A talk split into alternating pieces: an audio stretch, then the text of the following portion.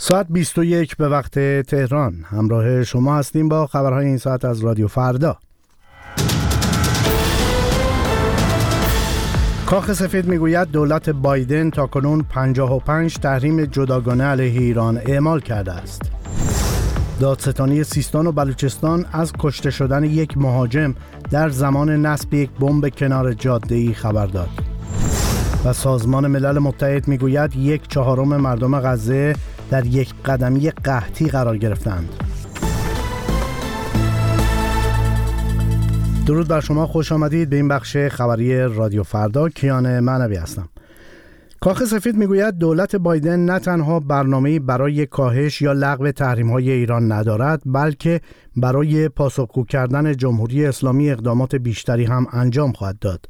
جان کربی، سخنگوی شورای امنیت ملی کاخ سفید، با اشاره به تحریم‌های اعمال شده علیه جانشین فرمانده نیروی قدس سپاه پاسداران گفت تحریم‌های تازه وزارت خزانه‌داری در راستای مقابله با شبکه تامین مالی، اقدامات تروریستی و مختل کردن اقدامات حوثی‌ها علیه کشتیرانی در آبراه‌های بین‌المللی است.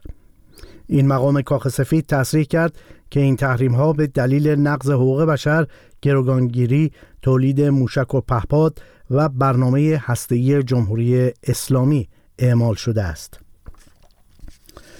دادستانی سیستان و بلوچستان میگوید فردی که در حال کار گذاشتن یک بمب کنار جاده‌ای بوده بر اثر انفجار ناگهانی بمب کشته شده است. مهدی شمسابادی ادعا کرده که هدف بمبگذاری ماشین گشت پاسگاه نیروی انتظامی بوده. بر اساس این خبر فرد دیگری که همراه بمبگذار بوده متواری شده است. در ماه‌های اخیر موارد حمله به نیروهای نظامی و انتظامی ایران در سیستان و بلوچستان افزایش یافته. گروه جیش العدل مسئولیت تعدادی از این حملات را بر عهده گرفته است. یک مقام ارشد امور بشردوستانه سازمان ملل متحد میگوید دست کم پانصد و هفتاد و شش هزار نفر در نوار غزه در یک قدمی قحطی قرار دارند.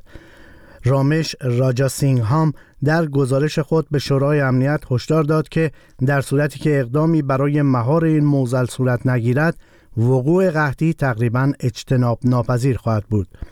رامش راجاسینگهام تاکید کرده که از هر شش کودک زیر دو سال در شمال غزه یکی دچار سوء تغذیه حاد است. مدیر هماهنگی دفتر سازمان ملل در امور بشردوستانه تصریح کرد که این سازمان و سایر گروه‌های امدادی برای رساندن حداقل تدارکات به غزه با موانع بسیار بزرگی مواجه هستند و در شرایط فعلی عملاً همه جمعیت دو سه میلیون نفری در نوار غزه برای زنده ماندن به کمک‌های غذایی نیاز دارند. فرمانده مرکزی نیروهای ایالات متحده سنتکام میگوید شامگاه سه‌شنبه هشتم اسفند ماه پنج پهپاد شبه نظامیان حوثی در دریای سرخ رهگیری و سرنگون شدند.